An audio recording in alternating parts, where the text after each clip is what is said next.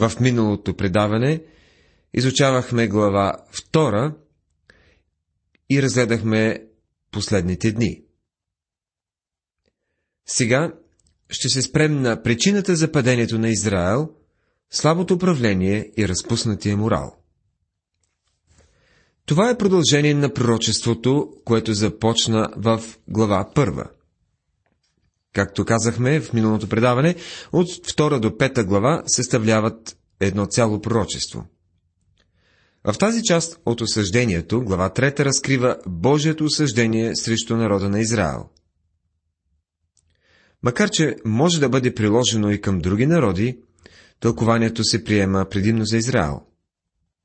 По-нататък в тази част ще открием Божието осъждение на заобикалящите народи, които са едни от най-забележителните пророчества в Божието Слово и много от тях са буквално изпълнени. Ние обаче откриваме, че Божието осъждение на Израел е по-жестоко и по-силно от това, срещу който и да е друг народ. И защо ли е така? Знаем, че Израел бе народът, който Бог избра по специален начин и той се наслаждаваше на изключително тясна връзка с Бога. Привилегията носи и отговорност. Понеже привилегията винаги носи отговорност, аз вярвам, че Бог ще съди нашия народ, който се нарича християнски, но не следва действително с Христос. Израел като народ имаше по-голяма светлина от своите съседи, а отблъскването на светлината носи жестоко наказание, както ще бъде показано в тази книга. Темата за Божието осъждение може да е обидна за теб, но моля те, не си кри главата в пясъка, подобно на Штрауса. Трябва да застанем лице в лице с реалността, независимо дали тя ни харесва или не. Бог наистина осъжда греха. Той не само ще осъди греха в бъдещето, осъждал го е в миналото и не приема никакви извинения. Пророчеството пред нас е една картина от времето на Исаия и то е било изпълнено. Неговото изпълнение обаче не намалява значението му, тъй като състоянията, които са описани, ще продължат да се срещат до последните времена и ще доведат Божият гняв не само върху Израел, но и върху народите на света.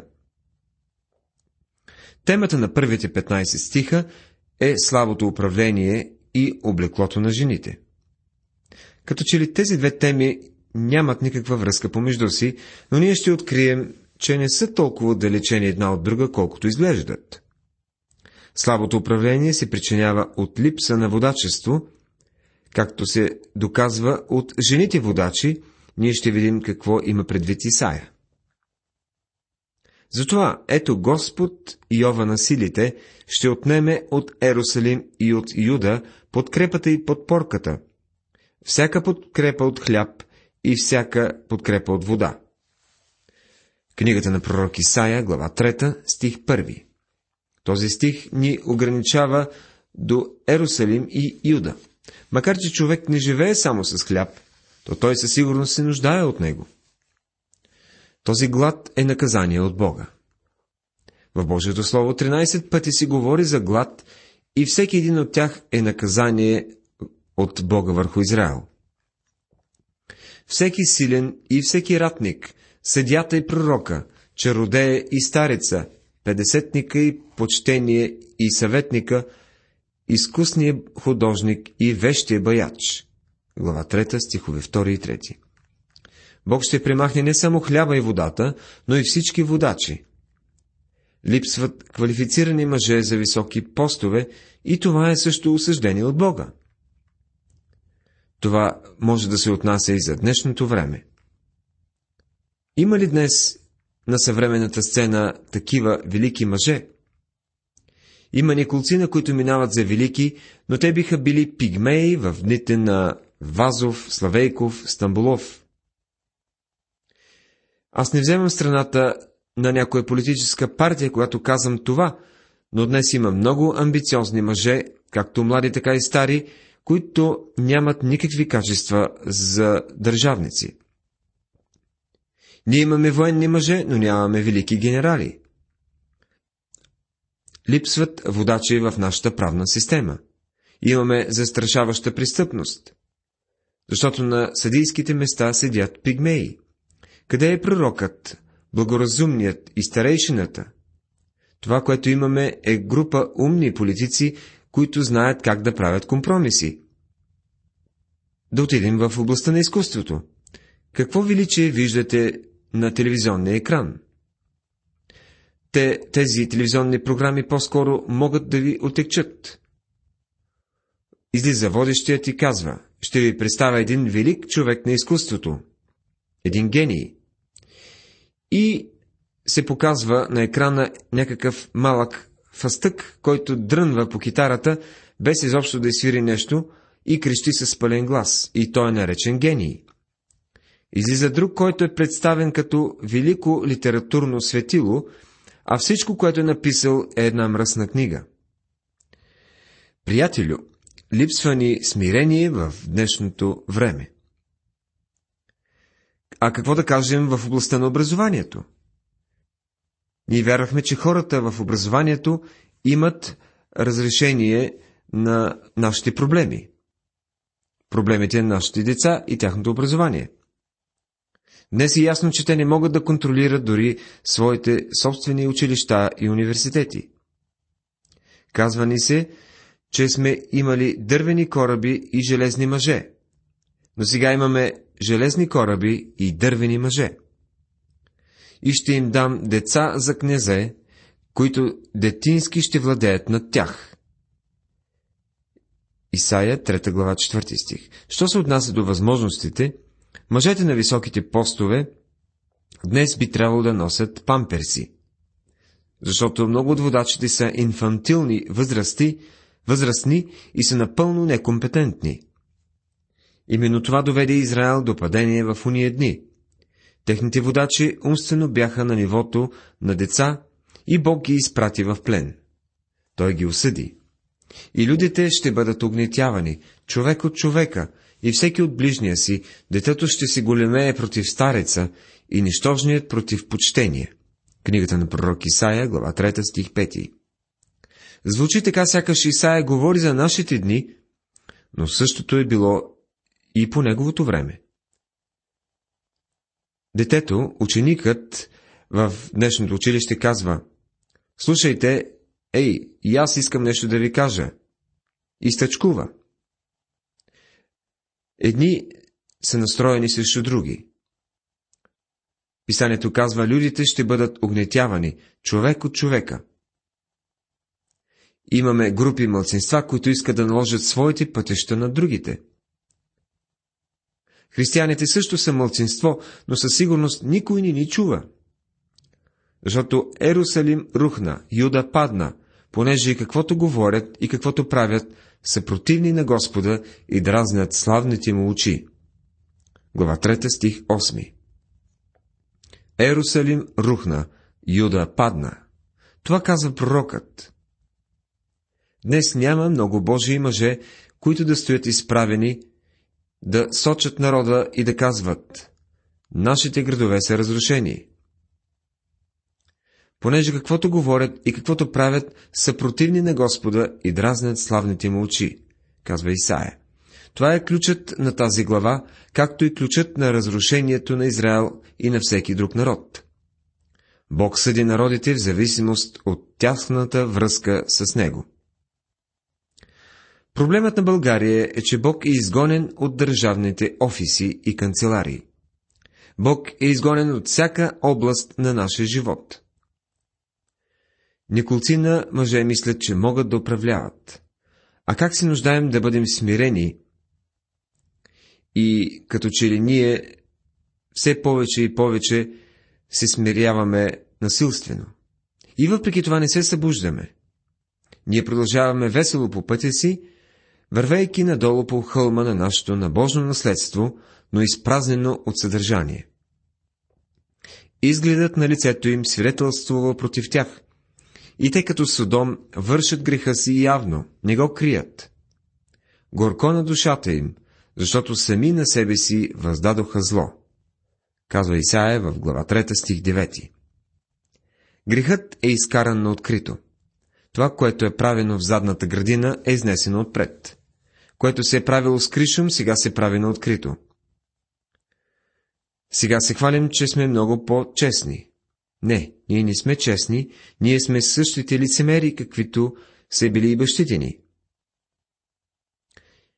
Именно това казваше и Израел. Кажете на праведника, че ще му бъде добре, защото всеки такъв ще яде плода на делата си. Бог обещава да освободи своя собствен народ.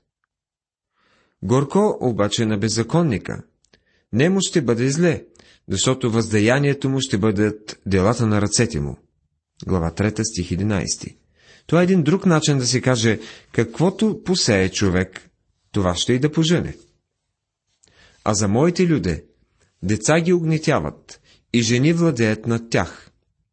Люде мои, вашите водители ви правят да заблуждавате и развалят пътя, по който ходите.